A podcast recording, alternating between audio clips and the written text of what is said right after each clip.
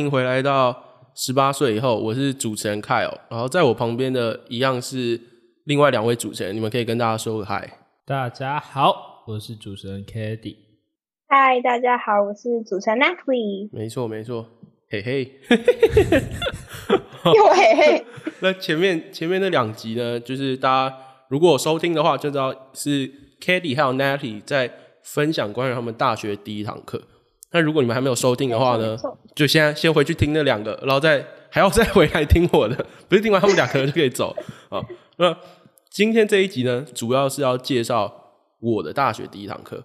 那如果各位听众朋友们前面都有收听的话，就会知道说我其实是一个在美国留学，但是现在就是在台湾的一个学生，所以其实我大学的第一堂课呢，上的一样是台大的第一堂课，而不是就是国外的课程。那我觉得，我如果之后到国外那个课程，它就会变成说是我国外大学第一堂课。那如果有机会的话，或是观众想要听的话，那我们到时候就是再来分享。没错，没错，在那个表单可以写。好，那我大学的第一堂课呢，其实也是一门通识课。那我的通识课呢，我选的其实是个体经济学原理，就是它其实是就是一些经济或者是 那种财经系他们的。必修课，但因为我那个时候就时间上有一些关系，所以我就没有修他们的。又在那边选政治正确的通识课了。对对对，那个时候我就我就没有修，呃，就是正规的那个个体经济学原理的课，所以我修的是一堂通识课。那当然我那个那个学分就少了一点，只是我那个时候是还 OK，不还不是学分乞丐，但是反正那个时候我就修了那一堂课。然后其实其实修这一堂课呢，有几个原因，一个原因就是。我那个时候想说，我会对那个经济学有兴趣，然后然后就去修。而且那个时候大一的时候，周遭的人都在那边说：“哎，是不是大一就必须修个经济学？”真的，真的，真的，真的，真的，真的，真的。我大家大家都好像觉得修了经济学，你就会变巴菲特。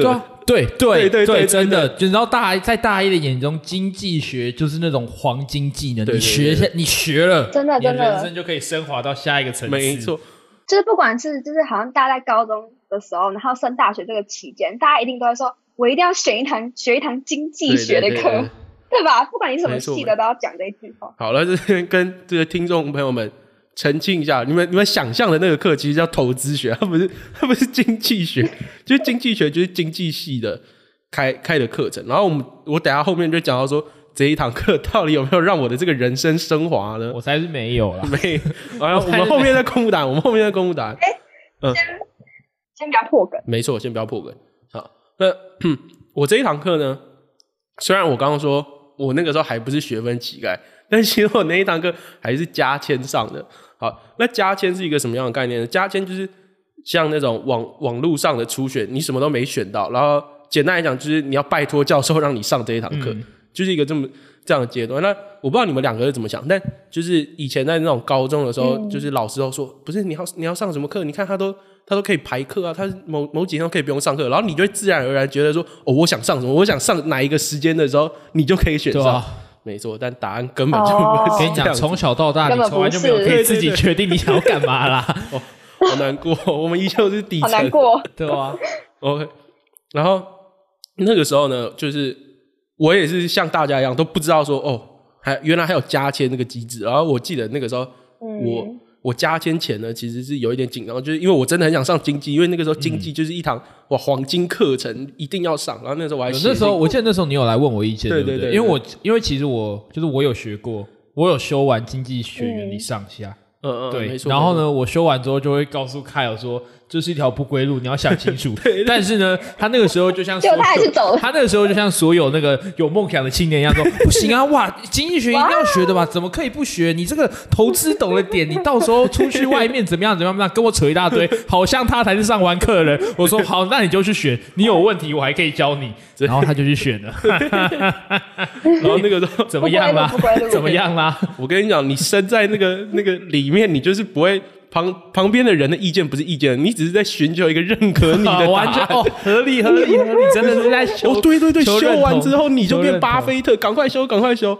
好，然后我们现在就进入那个课程的部分哦。好，所以你知道吗？想必我那么想修，我就觉得说那一堂课是一个哇，那种一定可以让你马上变成富豪的第一堂课。然后那个时候我就进去那个课，那它是一堂通识课的个经，所以其实那个教室有一点大。然后我还记得，就是因为它是我第一堂课，然后我也那个时候也没有特别想说，哦，我要提早到还是怎么样，就可能不太上进。哦，你就准时到？对对，我就准时到，我我没有在，我就准时到。哇，真的假的？对，我记得我第一堂课我提早半小时到，哎，没有没有，那那可能你你比较认真。好，然后反正那个时候我就。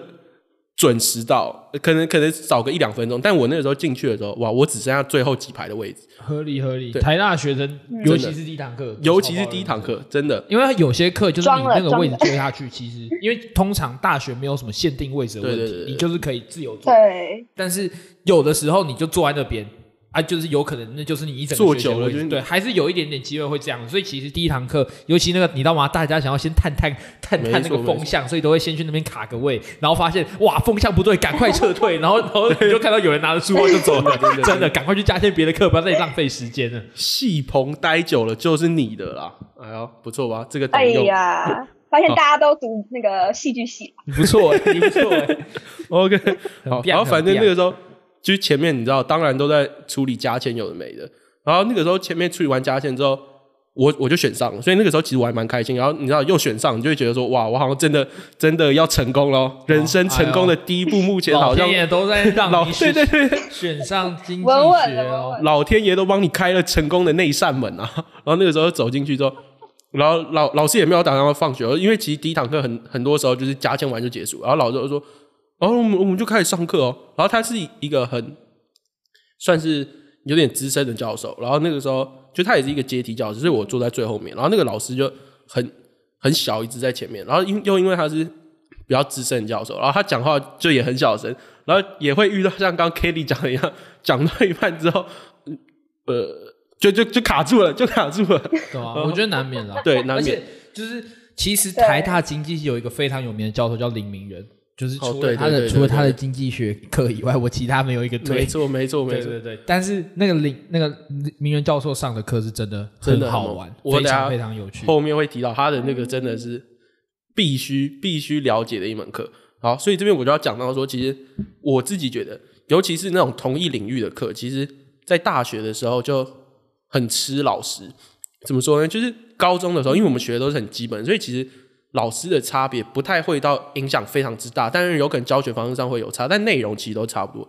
但就像是个体经济学原理，它其实有很多个切入的视角，就它有分很多不同学派。嗯，那我那个时候其实选到的那个老师，他就是一个比较综合的学派，所以他讲的东西就是比较是那种广泛，就比较 overall 在那边讲。然后接下来呢，所以他就开始介绍一些那种专业术语什么的，然后就开始我们就跟着他的脚步，然后就。功课就慢慢做，慢慢做，慢慢做，然后越来越发现这个成功的路怎么跟我想象的成功的路总是多舛呀？哎，说那个我想象中的那个股票呢，怎么怎么怎么不见了？怎么变 equilibrium？怎么变？你要上股票明明就是个体经济学，你上个体经济学根本学不到吧？我那个时候那个时候我认真，其实说真的，因为那个时候经济学的那个光环已经围绕在你身边太多，你已经你已经根本就不知道你到底真正需要什么。然后就开始开始画一大堆那个 supply demand 曲线，然后 elasticity，然后关税再加上去什么，你就想象公那个高中公民的那个经济，哇，突然大大要升，然后什么东西都变得超复杂。然后那个时候呢，救我的是什么？就是刚刚 k d 讲林明仁老师的经济课。那你们会想说，就是我也没有选到他的课，那我是怎么怎么可以上到？那这个时候，各位听众朋友们，其实你们也可以上到。还有在。台大的那个开放式课程网站上面，你就查林明人，然后个体经济学原理这样。哦，他的那个课真的是。厉害到一个不行！我还记得我后面其实说真的，你要说那个老师教了我什么，我只能说其实我后面有几堂课也是没有去。我自己修经济学也是配你们的那个开放式课程服用，这就是为什么我那时候叫你想清楚，然后发现啊，你还走上不归路，然后赶快把那个救命帖拿来送你啊！没错，没错，没错！哇，不然你可能大一上学期就直接拿个就是 C 真的真的真的。然后那个时候反正就开始看那个林明人的开放式课程，然后就是。因为，因为他都已经能够放开放式课程，就代表说他的那个教学或者什么，就一定是非常厉害。所以他放上去之后，然后他还有讲义什么，你就真 你真的可以不用去上课，但偶尔那个会点名的时候，还是要可能要请朋友帮你，还是怎么样。然后反正那个时候我就边服用林明人的课，然后边上那个就是我我老师的那个个经。然后就这样慢慢的、慢慢的过了。那我我会说他是慢慢的过呢，就因为他真的就是慢慢的过。哦，字面上意思 就是字面上的意思。所以这边我要提到说，我觉得一个大学的用意什么？大学就是尤其是在这种同事，可是他就是带你摸索。像我现在摸索完，我就知道。那个经济学根本就不是我要的东西，而且就像 Kitty 常常跟我讲过，说哦，十个选经济的，只有一个会真的对经济非常抱有热忱。那可惜，对，那可惜，我就是那那九个其中之一。但是经济还是很值得一学啊。对对对，这是蛮值得一学。它是一个有点像是，就是你如果把大脑想成一个。软体的话，它就是那种，它就是那种外挂配件。你你学了一些关于选择的思思考逻辑，你就是会有一些会有一些还不错的那个还不错的概念在你脑袋里面，而且你讲话起来就会很有。对对对对对，我跟你讲，你只要跟人家扯一扯，就扯到什么边际成本，他就觉得哇，这个人讲话很有 sense。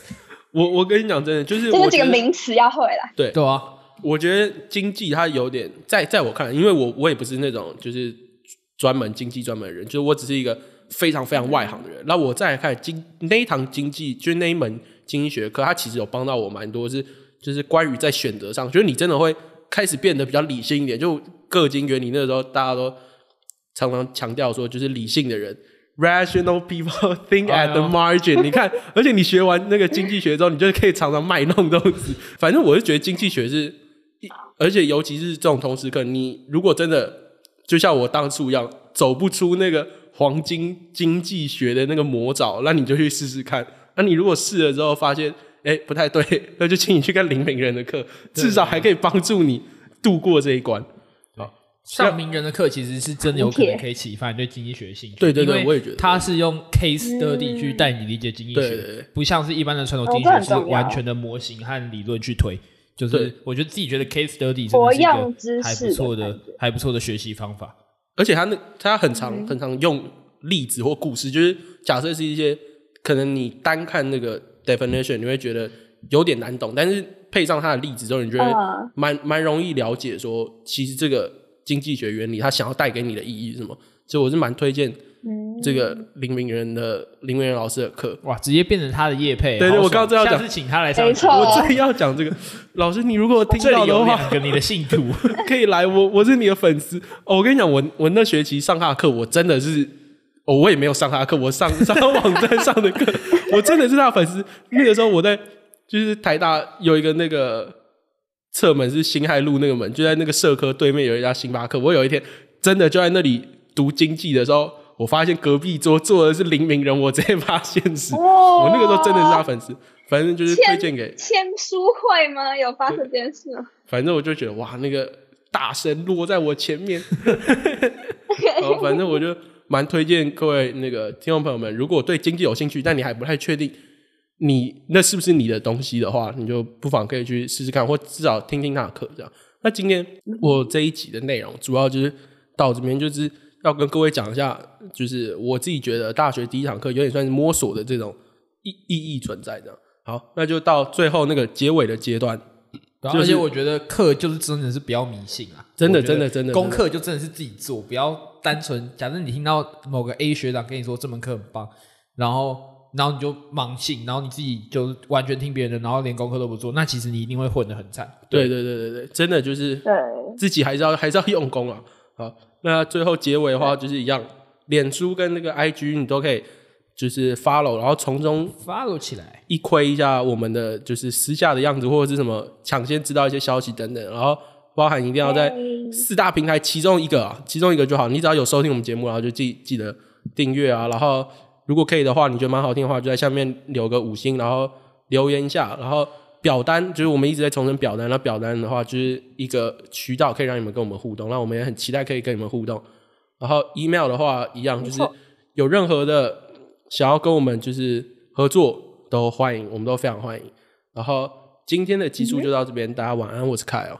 大家晚安，我是 Kitty 大家晚安，我是 Nancy，拜拜，拜拜拜。